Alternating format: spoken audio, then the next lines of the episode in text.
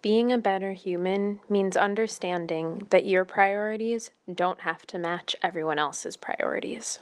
Do you ever feel like you are the only one living a life that is too hard to handle? Welcome to the In Raw Life podcast, where we're going to talk about real life in its raw form. Each week, we'll dive into the stuff that nobody really likes to talk about because it's uncomfortable, painful, a little awkward, or just weird. We want to normalize all of that and help you realize that you can live out your dream even in life's messiness. I'm Ciara. And I'm Jessika. And we're living our dream lives in real life, in raw life. Welcome back to the In Raw Life podcast. This is part two of Why Are We Terrible to Our Mothers? This is the podcast where we talk about the messiness of life, the real stuff that happens in life, the stuff that nobody really wants to talk about sometimes, but it's really, really important to talk about. This is the In Raw Life podcast. Last week, we talked about my research into this mother daughter relationship or mother and child relationship. And we ventured into my childhood and growing up into adulthood relationship with my mom. This week, we have a special guest. But first, we are going to talk to Ciara about her relationship with her mom. Ooh, I'm so excited. I can feel it. So, this is the real fun stuff to talk about, isn't it? It is. Hey, I was a jerk to my mom. Yeah, exactly. But you know, it's cathartic and it feels good to talk about it. Okay, Ciara, I know this is fun.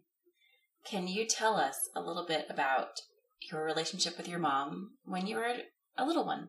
Okay, so when I was a kid, my relationship with my mom was pretty amazing. I loved my mom was like my hero. I mean, she was a single mom and I saw my dad every other weekend. So I was with her constantly. And uh, like I said earlier in an earlier episode that I, my biggest fear was her dying before me. I, I wanted to be with her constantly because she was my everything. And that carried through, through our move to Florida.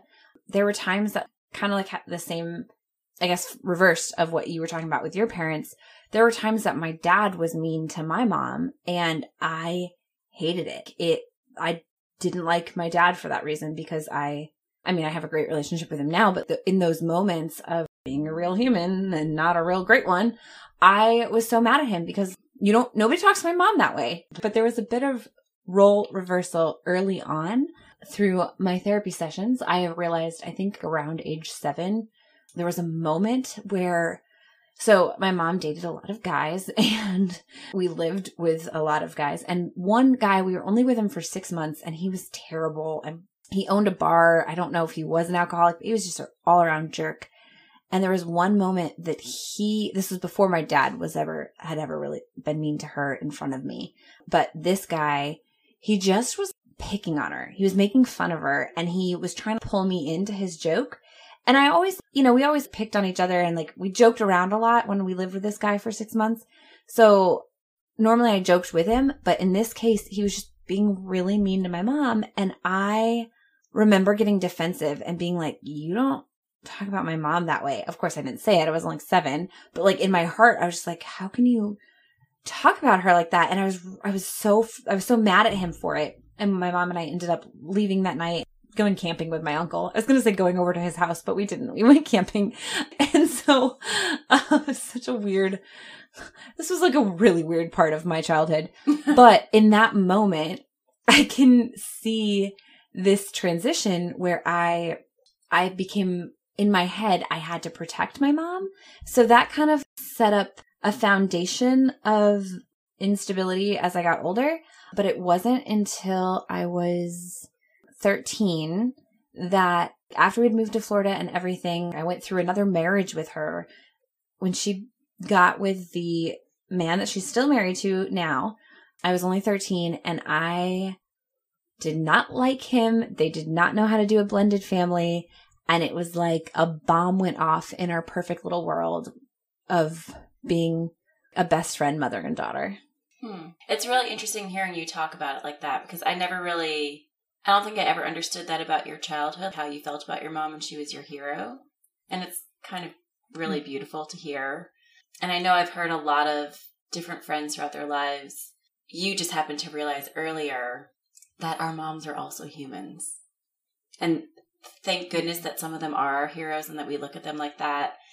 And all of them really are in their own different ways. But realizing that they're human is really important too, I think. So- Well, I don't think that I realized that she could make mistakes at a young age. I just, I just saw other people being mean to her, and that was not okay in the little brain of Ciara. And I was going to do something about it, gosh darn it, but I didn't know what. Aw. I know, I know that I look to you a lot for advice with my own daughter because I became a single mom around the same time of her age as your mom did, you and your mom. And although our choices and paths are very different, I still go to you because I want to make sure that I'm asking your advice like, well, what do you think I should do as far as Emmeline, how you felt and what you would have wanted or, you know, as you're talking, that's all. It's very interesting to think of that. And it reminds me that you're my Mhm. On advice for her since you guys, it's, you know, you're the grown up version of Emmeline and I need you to help me get her to a good place. Are you saying that I'm the grown up version of an over overly sensitive and highly dramatic seven year old? I wouldn't call you overly sensitive, actually, but yeah, maybe the over dramatic part. My husband would call me overly sensitive, but Yeah, that's well, neither here nor there. That's a whole other conversation. we need a new podcast for that. yeah, exactly. Good thing there's plenty more. Mm-hmm. Your teen life with your mom, obviously, teen daughters with their mothers get a really bad rap, but for a good reason because there's always something, and you guys had a big something to handle. So, how did that then shape what followed? So I I used to volunteer with the youth at my church and they I I learned so much about the adolescent just the adolescent in general. But one thing we had a, a panel of psychologists come in and uh, to talk to the parents, to give them some insight on their growing teens. And one of them was a specialist in blended families. And she said that the most difficult ages to blend a family is ages 11 through 14. And my two, I have two stepsisters. And when we all got together, the youngest was 11, I was 13, and the oldest, we were in the same grade, but she was Wow. six months older than me. So I think she was 14 by that time. And that just set us off into the messiness of a blended family. And then on top of that, neither my mom or her husband were like doing extensive research on how to healthfully blend a family. So they really didn't have a good idea of whose rules should be followed, if they should have rules together, if they should have rules separately, how they should treat their own children, how they should treat their stepchildren. It was just, it was a mess. And in that, my, I was treated very differently than my stepsisters. My steps, my stepfather is a very hard-headed man. So like his rules are his rules. He wasn't going to change them because my mom had different ones. So whatever his rules were for his daughters, he maintained them. My mom, however, maintained the rules that she had for me and then also took on the rules that he had for his daughters. So I had all the rules in the house and his daughters were only there every other week. I was there full time. And so my childhood was very much, uh, it was just, it was a shower of shame, if I could label it. Whatever I did was never good enough. I was often compared to my stepdad's oldest daughter who always had straight A's and always did all these great things. And it was never, oh wow, Ciara, like you're doing great too. Cause I had great grades. I was a goody two shoes. So I wasn't drinking. I wasn't sleeping with my boyfriends. I was the most uh, prudish little girl that any mother could ever dream of. And other mothers would tell my mom how lucky she was, but she didn't see that. She, I don't really know what happened, but she looked at my faults, I think, a lot more throughout that time period. And my, I, I think, well, I know. My stepdad would tell her things about me that I think painted a picture in her mind that was different than what it used to be. So he would say, like, well, she needs to fill in the blank. And if I didn't perform that way, my mom would start to think that I wasn't good enough or that I didn't love her. Um, my mom is also an Enneagram too, which is like the fear of not being loved. And so a lot of my teen life, I can see that that fear came into play with all of the mm. rules that I was given, Yeah, that's if that makes really sense. interesting and a lot to that we could dive into and think about. I know, like I don't even know where to start. It was so it was such a messy childhood. Yeah. That's the and That's that's, the interesting. Version. The, you know, sometimes I wish that I would have had my mom take the Enneagram test because sometimes I wonder if she was also Uh, a two like me because the biggest fear of being unloved, and I felt like she similar to like what you're saying about your mom, and then they cling when they get scared like that. oh they get clingy. I won't lie, I can get clingy. and then, so what? How has obviously you got out of that? You've talked about how you guys went to therapy together, and you're on a much better path. How how did you get there? How do you even approach that after kind of having a really rocky time? So the funny thing is that my as my teenage years, I didn't even realize how bad it was. It wasn't until I went away to college that I was like, holy cow, that was not a good childhood. In the heart of it, I was just, it was my norm. It was my everyday. And so I didn't really think anything of it. But then I went to college and I was like, that was crap. I don't know why I was treated like that. I should have been praised for how mm-hmm. freaking awesome I am because I'm so cool. So like, yeah, there's definitely like a bit of my ego coming into play here, but still, I did have a tough childhood. And so it wasn't until I was in college that I started realizing it. So it wasn't until college that I started pushing my mom out. When, when I was dating Tim, my Marine boyfriend, when I first went to college, he was from my hometown. And when I'd come back, he lived up in Orlando with me also. And so when we, not with me, I was a goody two shoes. We didn't live together. But when we would come back home to Clearwater, I would go and see his family and I wouldn't even tell my mom I was there because I didn't want to put up with her. I didn't want to talk to her. And then after I graduated college, ugh, there was just, college got super messy. One of the messiest things I remember is that the weekend I graduated was April 9th. I graduated on April 9th and April 10th April? was Mother's Day. And it also was my husband's birthday. May. It's May. All of those things are in May. Nope, May. May is May is the yep. All of those are in May. I graduated Mother's Yep. Day and my own husband's birthday that I apparently forgot is May and not April. anyway, it was May 9th and 10th. I graduated on May 9th and May 10th was Mother's Day and Jay's birthday. And at the time, Jay and I had only been dating for two years. So like we weren't, you know, married or even engaged or anything. And it was kind of on again, off again. So I can get why my mom would get jealous. But I spent Mother's Day with him because it was his birthday. It was his 21st birthday. So we really needed to celebrate that.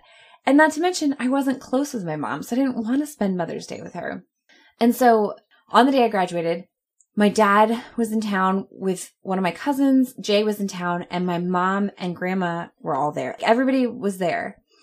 And for whatever reason, my mom left my college graduation early. I'm, I think maybe she saw me walk. I don't remember. But they were like, oh, you know, grandma needed to get back to the hotel. Which, like, no, she didn't. My grandma loved me. She would have wanted to be there all the way through. So it was just like my mom left my college graduation early. I had no desire to spend Mother's Day with her. It was just, that was our relationship. And so when I did graduate and I moved to California, it's funny because you said you went to New York kind of as an escape. California was 100% my escape. It was, I need to get away from this tumultuous family. There, it is so toxic. I do not, nothing about Florida at the time was good for me. And so I ran far, far away.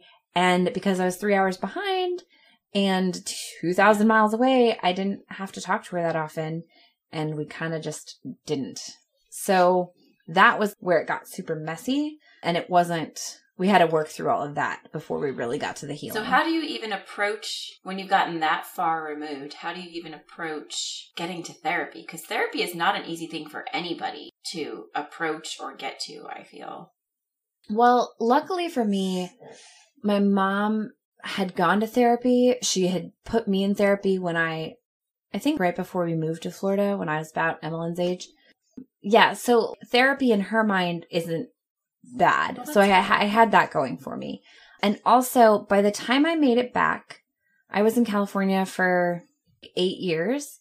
And we had, you know, the four years of college that was super messy too. So we were going on 12 years of, of a toxic relationship.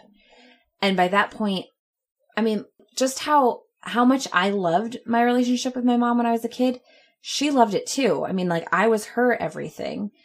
And so she wanted it back just as much as I did. And I think she was willing Yeah. to do anything for it, more so than I was. So we had, we'd gone to therapy once when I was in California and I came back to visit. She found a therapist and we went and that didn't really go well because it was just the therapist telling me that I was right and that my mom was wrong. And like, that's not well, going to get anywhere. Yeah.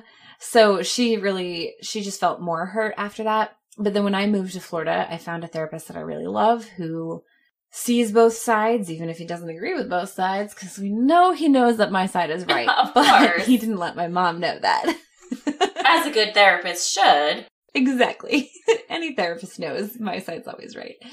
One of the things about the way that I viewed my relationship with my mom is that because we were each other's everything for so long, when I became a teenager and she started putting her husband before me, I carried a lot of anger and resentment towards that because she had always prioritized me. And that's a huge part of the reason that I loved her and respected her so much when I was little. And now all of a sudden I wasn't her priority. And I think still to this day, she would say that was just the way it needed to be. I didn't get to be her priority anymore. And that killed me for so long. And I kind of had to come to grips with that on my own. Which, cause like now even if I had said this t- to you two years ago, I would say it with anger. I would be so pissed that I wasn't her priority. But now when I'm saying it, I'm like, yeah, well, I'm not her priority, but she's the one with this, with the doofy husband. so if that's her priority, she can have it. But yeah, so I think what, when we finally did go to therapy, we really had to work through understanding each other's hurts.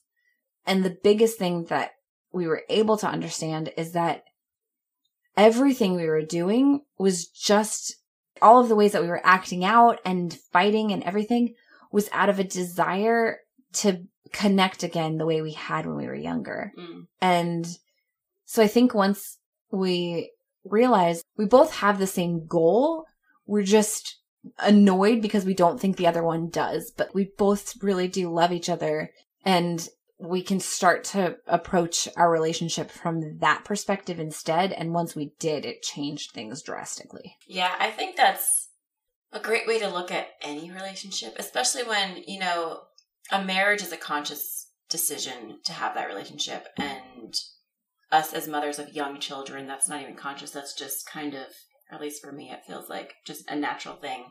But any other relationships in our lives, whether it's our parents as adults or siblings or whoever else that's really close to us, you kind of, there's so much that can pull us away from it nowadays, whether it's the past or distance or time or whatever busyness.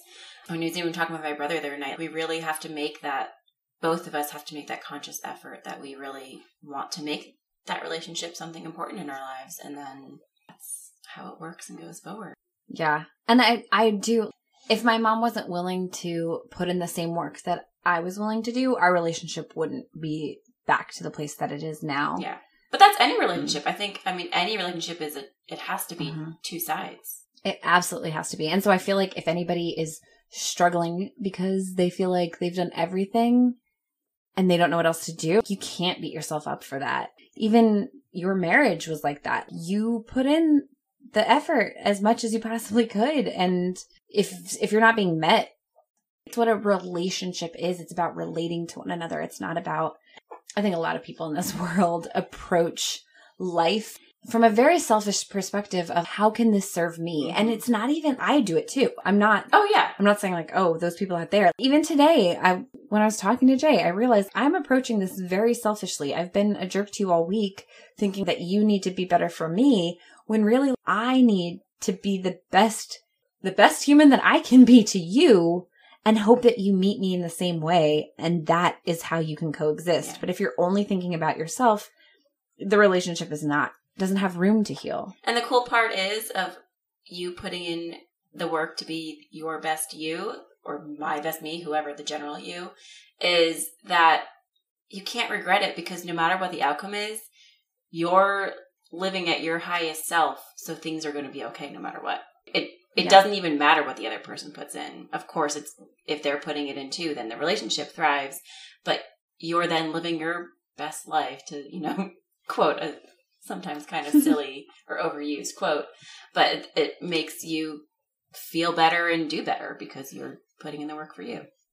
hmm Yeah, you can go to bed at night knowing that you gave it your best, Yeah. and that's pretty important. So I have a few fun questions for you before we bring our guest on about your relationship with your mother. What is your favorite outfit of hers that you can remember? Oh my gosh! I wish that this was video so you could see my initial reaction. Because the first things that come to my mind are all of the outfit choices that I wish she never wore. Well, yeah, that's the point. I, that's what I want to know. Oh, oh, okay, The best, okay. the best. Um, so my my mom is a hairdresser. She has very bold fashion choices, and so it really is a toss up between when she was a fifty something in a Buccaneers mini skirt Yes. drove me crazy. but I think the real winner would be she came to visit me in LA and we went to a show and she had these black and white striped pants. They looked like Beetlejuice pants. And I was introducing her to some friends in LA and I was just mortified. They were so sweet and complimented them. And I was like, oh my gosh, I can't believe my mom wore Beetlejuice pants. And they were like, no, I like them. I'm like, Oh, I okay. I mean, your mom can pretty much rock any fashion, I think. Like, she's. It's true. If anybody can get away with it, it's her. Yes. Like she definitely makes it look okay, but I can I have the Beetlejuice pants. That's probably my favorite. My other fun question for you is what song reminds you of your mom? Oh my gosh. I love that question. Oh man, we have so many songs, but the entire the c- entire cassette of Gloria Estefan in 1990. pick any song from there and that is me and my mom she I got me she played Gloria Estefan all the time and whenever it came on i would sing to it and she would sing to it and when she sang i'd be like no mama i'm singing oh, yeah, there you go. Starting cut her off which arrow does to me now anytime i listen to Gloria Estefan now i want to put my hair in a scrunchie and sing in a brush in the car with my mom Oh, I love that. I can visualize that. Well, thank you so much for sharing your story about your mom and Yeah. you. Now, ladies and gentlemen, are we ready to bring in our special guest, our first in Raw Life guest? Bring her in from the other room. All right, let me go get her. Hold on, ladies and gentlemen. Come on in. Ladies and gentlemen, our special guest is my mom. Say hi, mom. Hi, mom. I had to. I had to. No, it's perfect. I'm so glad. Everyone, this is my mom, Ginny. I call her mom. You can call her Lolly. That's what my son calls her. Actually, you can call her whatever you want, but we thought, what better guest for the Why Are We Jerks to Our Mothers episode than my very own mother? Ta-da! so, mom, we filmed the first half of this episode and I don't know if you if your ears were ringing or not, but we were gossiping all about you in the first half, uh, and we kept you out of the room just so that I would lay out my version of our story with no filter. So now we have questions for you, a little bit about me, a little bit about my grandma, your mom, but hopefully you don't filter it too much, even though I'm in the room. We're just gonna have some questions and have some fun, but first we want to dive into a rawality check. Jessika, you want to explain the rawality check? So, our rawality check is how we start our episodes. And that means that we kind of check in with each other and see what's really going on in our lives, maybe that day, that week. It can be a really awesome thing is going on, but sometimes we really like to share the not so great stuff just to let everyone know that we all have crappy days. We all have crappy moments in our really great days. And it's okay to talk about that stuff so that everyone knows, oh, nobody's life is perfect. We're all in this together. That being said, Mom, do you want to tell us about your day? Give us a rawality check about what happened to you today. Well, it started off going to church, and that was really good because I count my blessings every day. And the biggest thing I have found in my later part in life, the blessings that I have. And with that being said, is yes, I have some days that I never like to say the word bad. Mm-hmm. I like to say they're rough days, and there's some days that are rougher than others. But what I found one day when I was down with a bad cold, I You just real- said the word bad. not a rough cold, a bad cold. I realized God has blessed me with more good days than rough days or sick days. Mm-hmm. And even when I do have a rough day, I know that there's more good days ahead.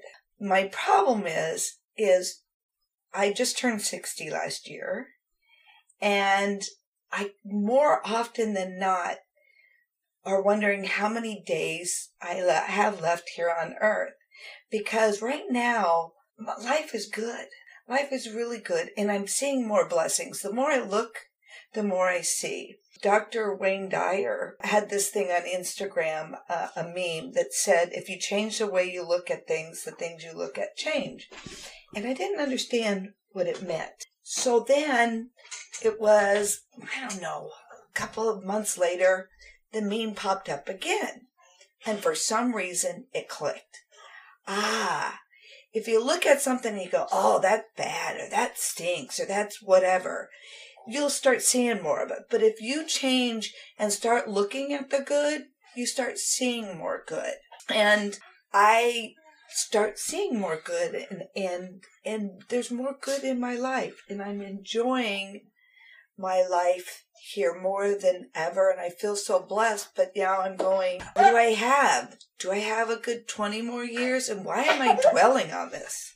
Thank you so much for sharing that because I think that we all struggle with those thoughts and don't talk about it enough because the other day I was telling Jay, my husband, about all of these these really I, morbid thoughts, you know, like what happens if I die? Like what's going to happen to the kids? What's going to happen to you?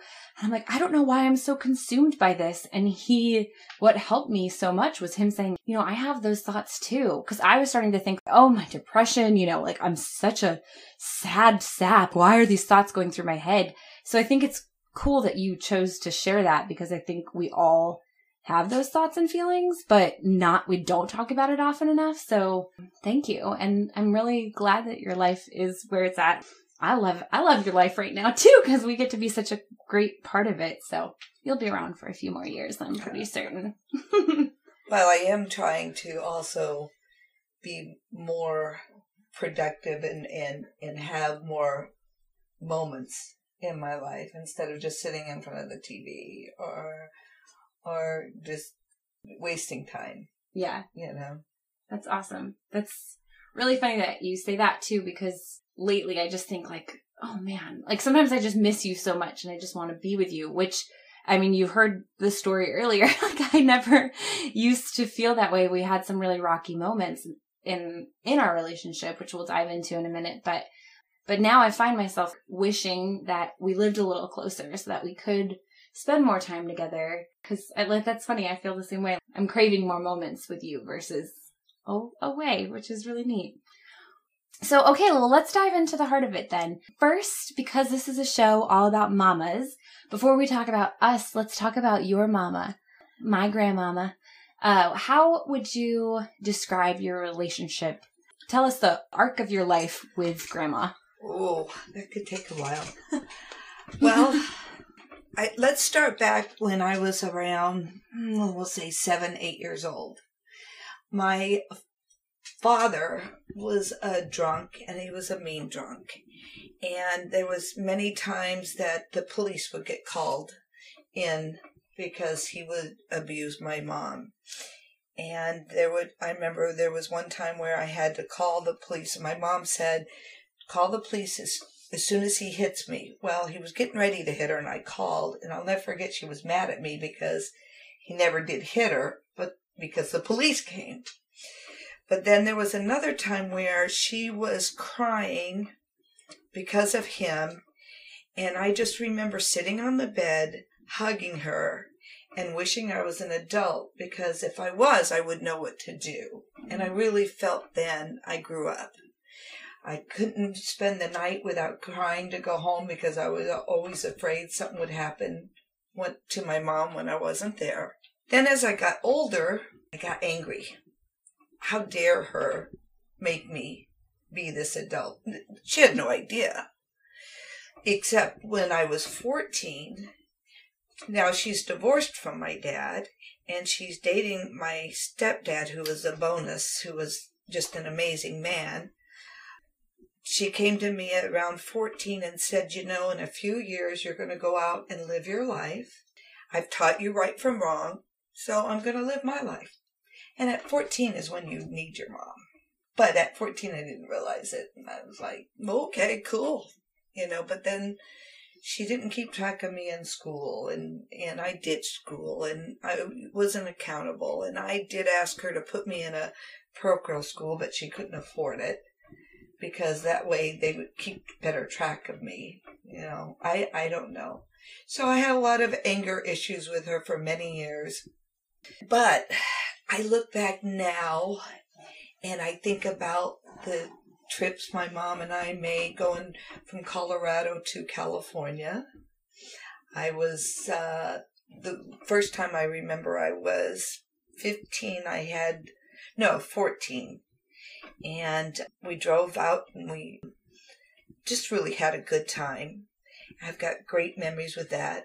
I won't go into all the stories. And then the second year, I had my learner's permit.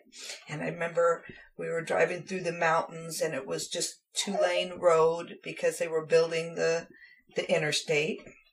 And there was, it was at nighttime and you couldn't see the windy road. And I had a trail of cars behind me, but she patiently just said, just take your time. Mm-hmm. Don't worry about it and, and really some great memories of quality time with my mom being the road trip. Another one we were, I was a grown adult and we were going to Albuquerque and instead of having cassette tapes books on tape, she read while I was driving and I read while she was driving Aww. a book, which was fun. Yeah. You know, I just, I know, just know that if I could do have a do over, I I don't think I would have been so angry at her in my twenties and thirties as I was. Mm, all right. So this is what our episode is all about, is about being a jerk to our moms. So I know you have moments of well, I won't I won't fill in the blanks for you. So why don't you explain how were there moments where you were a jerk to your mom? Oh yeah. When I was a teenager, I ran away from home on her birthday. Yeah. On her birthday? Yeah, I forgot it was her birthday. I ran away, but I came back. And then she reminded me that it was her birthday. Yeah. Oh. Didn't get any jerkier than Happy birthday, mom. yeah. And then so as you got older and did you come to a place of forgiveness with her? Yes. When did that happen? Probably around the time she got sick. That I I had to learn to forgive her because, and then more so after she was gone, that I realized my mom, her name was Janet. Janet raised was a mom who did the best she knew how as Janet. But we tend to put our moms up here on this pedestal. And because you're a mom, you're supposed to want to do this. You're supposed to be this way. You're supposed to know this. You're supposed to be this mom that I have in my head. And my mom, it took losing her to realize my mom was just a human being. And she was a good mom. So, on the flip side of that, how does it feel being a mom of an adult child who's not always the kindest to you? Well, I just know there was many times I told her after her grandmother died. Wait, who? Who are you talking? You oh, about Okay. you. Okay. uh, when her grandmother died, that just make sure you you don't have any regrets. My husband had, had told me when grandma would come out to visit that you know he's like just make sure you when she's gone that you don't have any regrets and I, that was really something good that he told me because i know that i really had some good times the last few years of her life with her yeah sometimes i would get short with her but she's your mom i don't know why we feel entitled that we can do that yeah. you know I know. but we do it That's what I, that's the whole reason that spawned this idea for this episode is the fact that even when we love our moms, sometimes we are just a jerk for no reason because I don't know. Sometimes it feels like hormones. I, can I blame hormones here? I mean, I'm sure we can, but you know, in the first half of this topic, I actually did some research a little bit on why we are like this to our mothers and what the mother daughter relationship is like. And part of it is, you know, I talked with Ciara about it. The people that we are most comfortable with and we know will love us no matter what, whether we think it or not, but we know it deep down inside, that's who we feel most comfortable with to be jerks to. And that mm. is really hard because, you know, I, I think about this a lot in just any of the relationships in my life about, but how can I get past human nature to treat those people the best because they're the ones that matter the most and who are going to be around no matter what. What have you come up with? I I've been trying as of this year. That's one of my I don't like to do resolutions or yearly goals, but just kind of a theme, I guess. And I definitely have been very adamant about making sure that I at the very least text those key people in my life and check in with them at least once a week because even I, who am usually a pretty good communicator, am terrible at keeping up with people if they don't keep up back with me but I'm making I'm making sure that I'm actually communicating with them no matter what I get back because they are really important to me and I care about them and I know that they love me too. You take them for granted, right? We all do that. yeah, everybody does. We take them for granted. You know, and the biggest thing is, is, it, and you probably can relate to this, Jessika, is, is you take them for granted that they'll be there tomorrow. Yeah. Yeah, it's interesting listening to your story about your mom and towards the end and I definitely I knew that she was working on herself and I was working on myself too over the past probably 5 years or so doing a lot of really good work and both of us getting better ourselves but it was like ingrained in me to be a jerk to her from you know whatever we went through when I was younger and a teenager and even when she really really didn't deserve it at all I still was sometimes and it definitely it stinks after the fact you know i went through like all of her stuff because i had to clean out her apartment and all of the stuff came to my house and i was going through it to weed through what i can keep and try to get rid of everything else because i've really tried to be very minimalistic in my life and like going through her journals and her pictures it reminded me that I knew these stories, but she was so cool when she was younger. She traveled the world. She loved people and she loved talking and she loved adventure and just having fun and she was smart. And like i kind of forgot that about her and going through her stuff. It's like she burned so bright and then that's that was her time. That was her part in this world.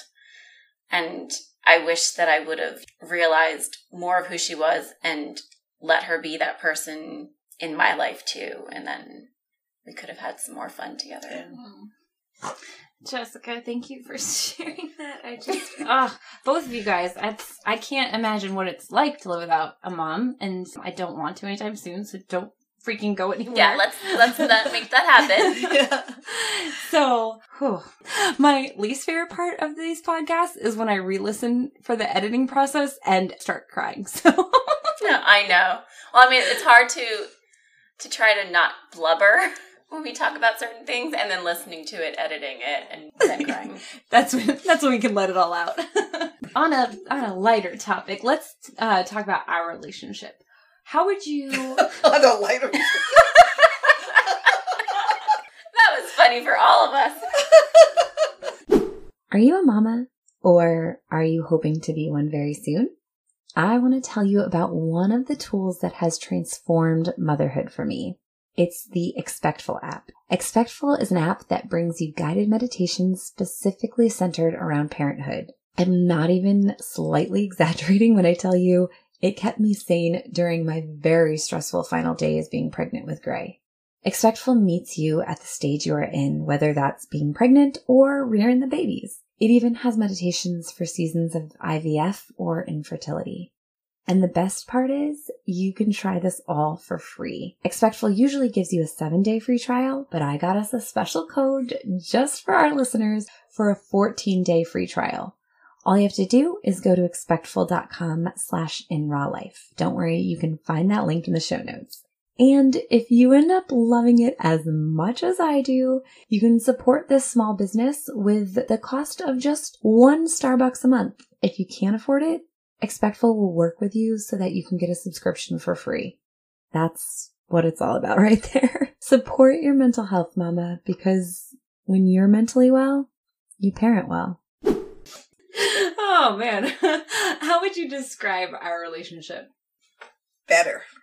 Better. now? We're getting there. Now, yes. What about absolutely. the the whole thing? the whole thing? It was really good up until around you turning 18. You know, and it was funny because, you know, I'm a hairdresser and uh, clients would say, oh, wait till they're a teenager. Wait till they're a teenager. She becomes, or wait till she's in middle school. In middle school, fine. She's great, you know, except for, you know, the hormones were starting to kick in, but that was not a problem. I mean, she, we were good. Good kid. We still had a really good relationship. There, you know, when you were about 16, yeah, you, you know, you're a little bit a teenager and you, you really just wanted more of me. And, um, I just, you know, I just did the best that I knew how. And then when you turned 18, it was like, Mom, you don't know anything. You didn't go to college.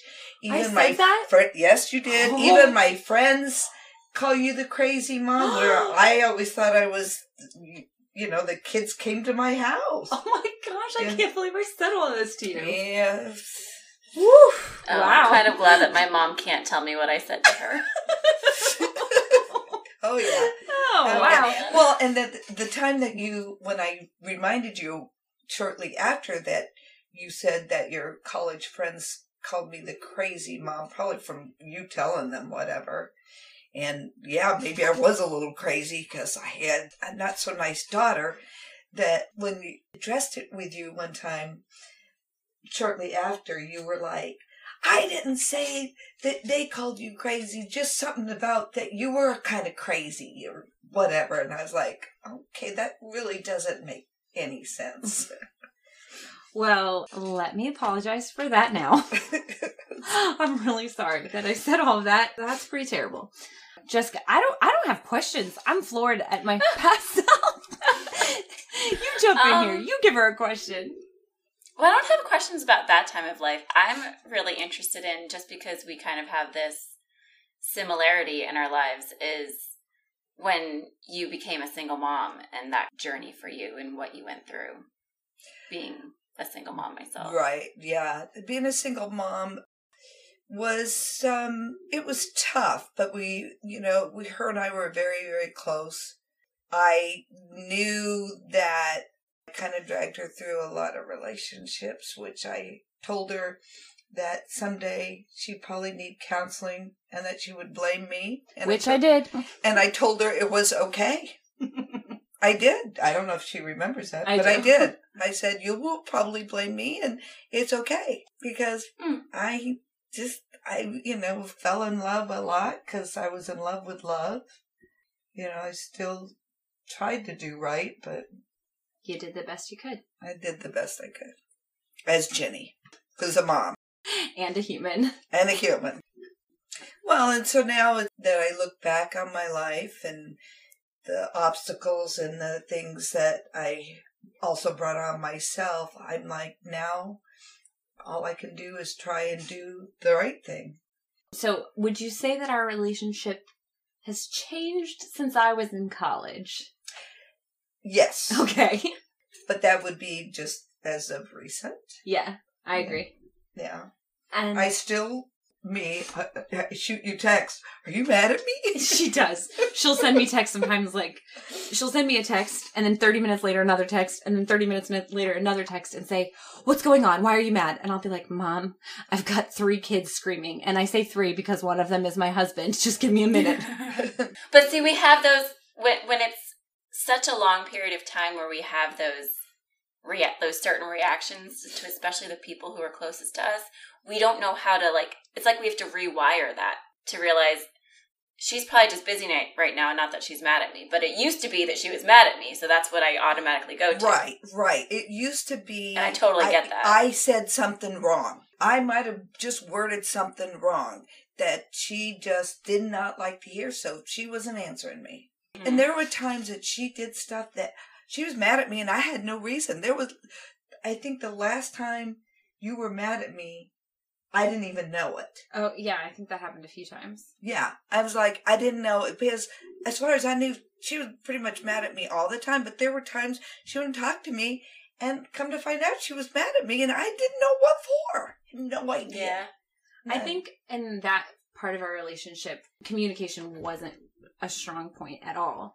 And I think that, like, for me, I was putting up boundaries. I'm like, I can't talk to her because I can't, I can't speak sense into you. Like, I thought for whatever reason, like, we weren't, we wouldn't, we weren't coming together no matter what was happening. And so I'd put up these boundaries, which really was blocking you out. So it wasn't the healthiest of boundaries. But I think we really, how, why, why do you think we overcame that? Dr. John. That's my therapist. Dr. I love that, John. though. Yeah. And and there was we were talking. She had me go first. And I told her, I said, you know, I could do say 10 things for her. And one of them I wouldn't do right. It wouldn't matter that I did nine things right for her. It was that one thing I did wrong. And then she just, then when it was her turn to talk, this is what I remember, was she was telling me, well, you know, such and such mom does this and such and such mom does that. So it didn't matter what good stuff I did. The fact that I wasn't doing what these other moms were doing. And then Dr. John looked at you. You and I were looking at each other, so I didn't realize. And he said, Don't you think your expectations are a little high? And I think I might have just said something. So we weren't sure who he was talking to. So we turned and I was like, Please don't be talking to me. Please don't be talking to me. And he said, No, it was Ciara. And I thought, Thank you. She needs to hear it from a third party Mm-hmm. that your expectation I'm I'm trying, man. I'm I'm doing the best I can, but no matter what, even when I felt I really went above and beyond, it still wasn't good enough. I do remember at one point, I don't think you were there, he said maybe that it's it's funny you you basically said the same thing earlier about grandma.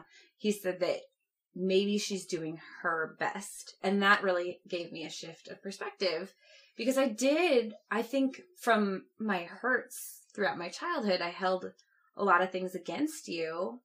And then you could do no right because I was still holding all this other stuff against you. So it was it was really refreshing to flip that and look at like no you're doing your best with what you've been given. And we had a lot of things to overcome. The whole all 20 plus years at 30 i guess at that time of hurts but we i think what was really cool is that you were willing to go to therapy with me. You were willing to be patient through all of that. And you were willing to hear what he had to say to, to you just as much as i was Right.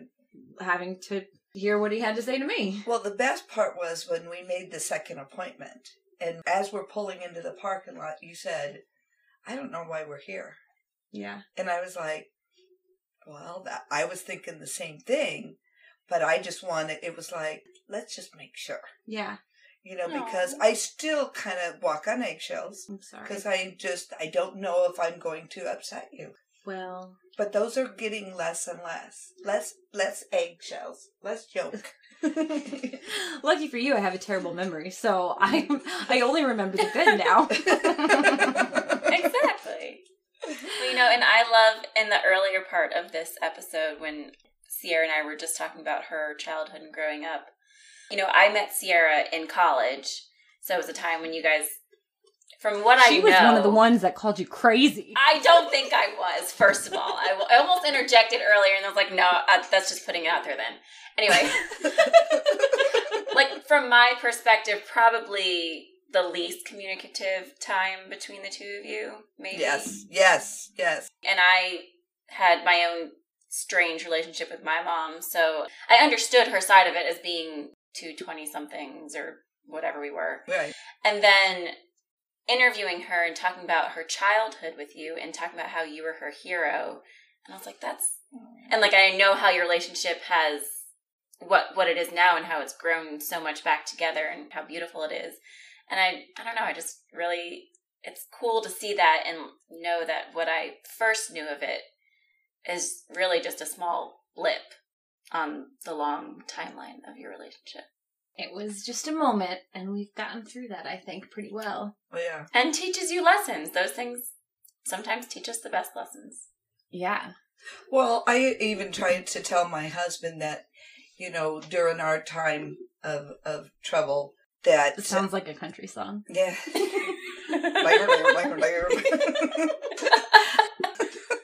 That's where I get it from.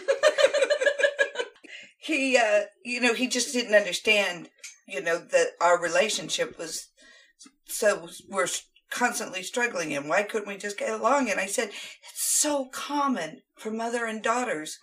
It's not the same as a father and daughter relationship. And he's like, well, my daughters don't have any problems with their mom. I'm like, yeah. You don't even know. What world are you in? and it's funny because, okay, one of our guilty pleasures is Judge Judy. We record it. and I can't tell you how many times the mother is suing the daughter or the daughter is suing the mother. And you see it, you, most of the time, they want that relationship. One of them is usually ends up crying. But I'm like, oh, thank God my daughter never took me on Judge Judy. Yeah. Thank God. you know? Yeah, I'm pretty sure that my great aunt once sued my great grandmother, like her mother, over Oh, really? something once, like a car accident or something. Oh my gosh. Yeah. Mm. Did did they go on Judge Judy? They did not because I think this was before Judge Judy's time. but if it wasn't, they would have been there. There they would be. So now that our relationship is mended and in a really healthy place, I think. What? No, it's yeah, no, not? it is. I'm, yeah, I'm just kidding. Okay, I'm okay. kidding. That's a real um, clearing of the throat. There's still some kinks to work out, but I find it's your generation because I talk with my clients about how it's it's funny how I we can shoot texts out to you guys and takes hours, sometimes days before you respond. You guys text us and within minutes we answer you and if it's you want more, you text us right back. But if you answer us, then the next time we text you, when you answer our text, and then we text you back, and I hope I'm making sense, then it's like another hour or two before you get back. But if you guys need something, you're on it. You're on it. You're texting us. You're calling us. Yeah. Yeah. Yeah. I have nothing to say that's accurate. I I found the same complications in online dating. So. Oh, oh but that's a whole different subject. That's another episode. Generational We'll get there. Isn't that called ghosting? Yes, I ghost you. Oh yes. regularly. Oh, it Yeah. is strong. It's a sad thing in society. It I is know. sad. I don't mean to. I'm not. I'm not purposefully doing it. I. It- it- It's not just you. I know. Jessika does it too. I'm just kidding. I'll pull you in because you're a millennial. I do my best um, not to do that, although I totally did it with my mom. See? Yep. She... Okay, well, now that our relationship is mended, even though there's some ghosting, how does it feel when I am short with you? The other day when I came over and you were like, Oh, are you hungry? And I was like, No, for no reason. I just was super rude about not being hungry at dinner time and I felt like a jerk about it. How does that feel when I treat you like that, when I'm short with you? Did I react? I don't think I did because I didn't. I don't sometimes realize it. I guess because I'm used to it. I apologized to about it. you it. did that, uh, uh, and that was really caught me by surprise because we were in the bedroom and you were like, "I'm so sorry, mom, for being short with you." And what did I say to you? I don't remember. You don't remember it. Yeah. Ciara, you're the you worst. know, I I have an excuse. Let the record reflect that she just made a drinking motion. and, and I remember I said to you, I, yeah, I did the same thing to my mom, but I, the fact that you were aware of it and you apologized, that it's like I, because I really didn't notice. I just noticed if you were short with me, I, I just take it as you got a lot of stuff going on in your life. Hmm. So I didn't take it personal. well, thank you. I think that's a really healthy approach to yeah. a very normal situation. Because I, I sometimes I go at you That's true. you know, because it's like I can't do this, but I'm I'm trying and I'm trying to find more um, patience. I don't pray for it Hmm. because then they only get more. I try to have more compassion. Yeah. Yeah. Well, do you have any more questions for her, Jessika, before we get into So something, so something that I've definitely, you know, had thought about this a lot in my life over the years, even when I was younger, and I thought about it a lot recently. And I even heard Brene Brown on some interview talking about it a little bit. But so you know, I always figure, especially now that I'm a parent, I I want to do better than my parents, and I want to learn from what they did that I like that they did, and what I don't like that they did. And I always hope for better for my daughter Emmeline in the future, and especially when she's a parent then one day or just in her life in general. So I have two questions for you. Okay. The first is what is the best lesson that you learned from seeing your mom be a mom? And then what do you hope Ciara gets the best lesson she might learn from you? Whether it's doing the same or doing opposite. The best lesson I learned from watching from my mom. Yeah, whether it was, you know, oh, I want that's what you wanted to emulate and be, or you wanted to run the other way and do the opposite thing. I'm trying to think. Good question. To be very independent. To be independent and, and know that I could make it on my own, which I have done all my life. And because, and, and I only had one kid. You know, she had three. hmm And then what was the second one? What not So I wouldn't do? What what do you well what do you hope that Ciara like the best lesson she learns from you, whether it's to do what you did or to not do what you did? yeah, not to do what I did, but I, I, I just, I think just to be, just to, she's amazing already. The, the, the fact that I get to watch her with two kids, because you are like me, one kid, and now I'm learning what it's like to deal with with two kids, and and if if I could wish for her for anything, is just to be very patient and compassionate. And yeah because when she was younger i i had to go to a therapist because i yelled at this three-year-old and i'll never forget the therapist was like well i yell at my two-year-old i go no you don't understand she cringed like i was hitting her that's how bad i would yell at her and i went to a therapist just because i go this child does not deserve this kind of yelling and I don't want her to be that this way. And that's mm-hmm. what you learn when you're brought up that way. And so that, and I've come a long ways. I don't hardly yell like I used to. I used to yell. But that's how I grew up was you Yeah. yelled and you cussed and you yelled some more. So that's the one thing that, you know, I, I kind of watch in the background how she handles her son. And there's sometimes I'm like, oh, she doing, she's doing good. She's doing good. I get a little nervous. You know, I have to break. Watch out. scoreboard. Yeah. yeah, no, she she really does pretty good. But to give you a little grace, I feel like even the most patient of us break sometimes.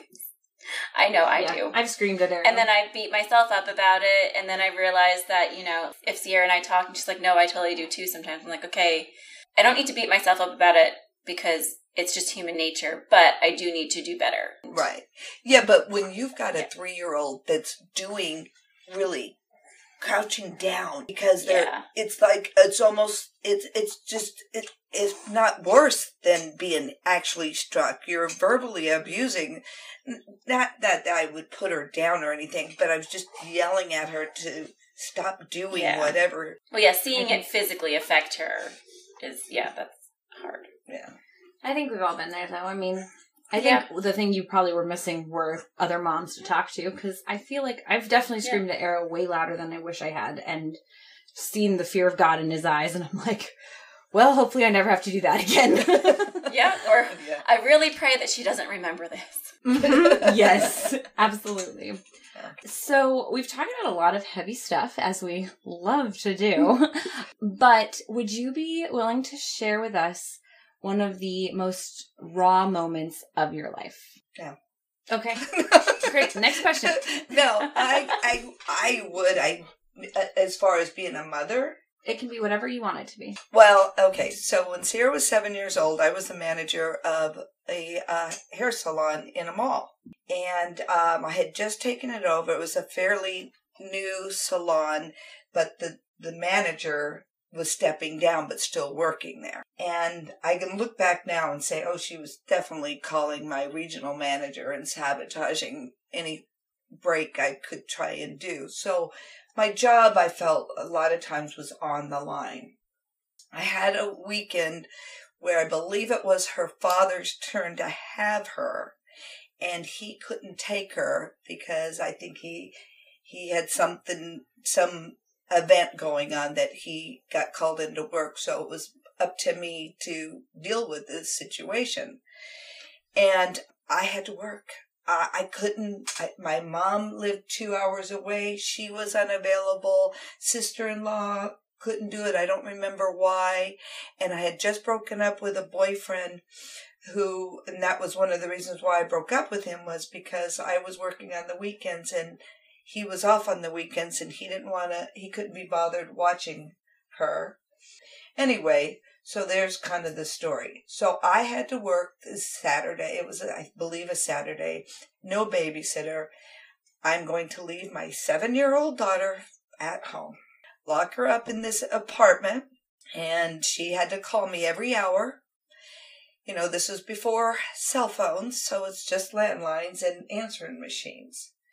And she was not allowed to answer the phone. She'd have to listen to the answering machine, and if it was me, then she could pick it up or someone else she knew, and not to answer the door or look out the window. So she did. She called me every hour, except there was one time she didn't call, and I'm calling her, and she's not picking up, and I kind of panicked. But I was hoping she was just sleeping, but and turns out she was when she finally did call me. But who does that? Who leaves a seven year old unattended? And I, you know, I beat myself up. I still beat myself up. You shouldn't do that. I should have just called in sick and uh, heck with the job. You really, you know, you, you, you, uh, your job is more important than the life of, of, of a human being. You know, but years later, here, I don't know if you remember saying this, since you don't Oh, remember anything. You did say to me, well, mom, obviously, I was good enough that you trusted me. And, and I looked back and I was like, that kind of helped a little bit that I knew that I, I could, that even the thought of it. And, and yes, she's still here to talk about it. But had um, family services found out, I would have lost custody of you. You know, but I, I didn't have a village. You know, nobody was there. And, and like I said, it's just, I, I have no excuse. It's just the stupidest thing I could have ever done. No, I totally understand though, as a mom of a seven year old who doesn't have a village really near her. You know, I have like one or two people. I don't have family or anything. So, I mean, I am lucky that I don't work weekends. I mean, it's different times. I'm pretty sure the first time I got left alone for 20 minutes or something, I was probably about that age. I remember thinking it was the coolest thing ever. And I've heard Yeah. stories of people doing it, and it kind of depends on the kid. But I mean, I totally get the situation and being scared about losing your job because you have to take care of your kid. You have to pay for that kid. Yeah. Yeah, you, you have to do whatever you think is the best possible answer at the time, and sometimes you have to go with it. Well, it all worked out okay, so don't beat yourself up anymore. But Yeah. thank you for sharing that. Well, now to end this wonderful, wonderful episode, we have for you the lightning round. Dun, dun, dun. Dun it, done it. I thought I was getting a prize. no, it is. It's the lightning round. It's the coolest thing we offer. Okay, are you ready? I'm ready. Okay. What is your favorite color? Colors of a sunset. Yep. What's your favorite number? It's lightning round. You gotta go quick. Three. What's your favorite season? Spring. What is your favorite makeup product? Mac. What's your favorite lipstick color? Red. What's your natural hair color? Don't know. When I was younger, it was brownish red. And what is it now? Grayish. Grayish. Well, that's so professional coming from a hairdresser. what is your favorite city? My favorite city, Paris. Who's your favorite child? Arrow. Hey, no, me! you only have one answer! I know. Yeah, of course you. and finally, what would you put on a billboard? Be kind. That is so sweet. I just be kind, and then I would put down maybe in parentheses, treat people the way you want to be treated. So if you want to be mean, and I'd put all this, if you want to be mean, just know what it feels like when someone's being mean to you. And if you like that, okay, then be mean. There you You're go. big bully. yeah, you big bully. But I suggest you don't. yeah. I like that she had a parenthetical too. so did Yeah. I. Well, Mom, thank you so much for being the guinea pig guest on the In Raw Yes, Life podcast. You. you. did a great job. But sincerely, thank you so much for joining us and for giving us insight. I think it's really helpful for people of our generation to hear the the insight that you have coming from at like a mother perspective. I just especially for those who don't have a great relationship with their mom to hear like your side of it was really sweet. So thank you for that. Thank you so much for joining us on this two part episode about the mother daughter relationship. And thank you again, Ginny, for being our first guest on the In Raw Life podcast. And you at home listening, we would love for you to be a part of our podcast. And to do that, you can email us at podcast at inrawlife.com with an audio clip or a written message of what it means to you to be a better human. And if you like what you're hearing, please rate, review, subscribe on whatever channel you listen to podcasts, because that will help our podcast to grow. You can also share a screenshot of you listening to this podcast on Instagram and tag us at the In Raw Life Podcast. Until next week, remember that that jerk that's really annoying you might just be doing their very best. Bye.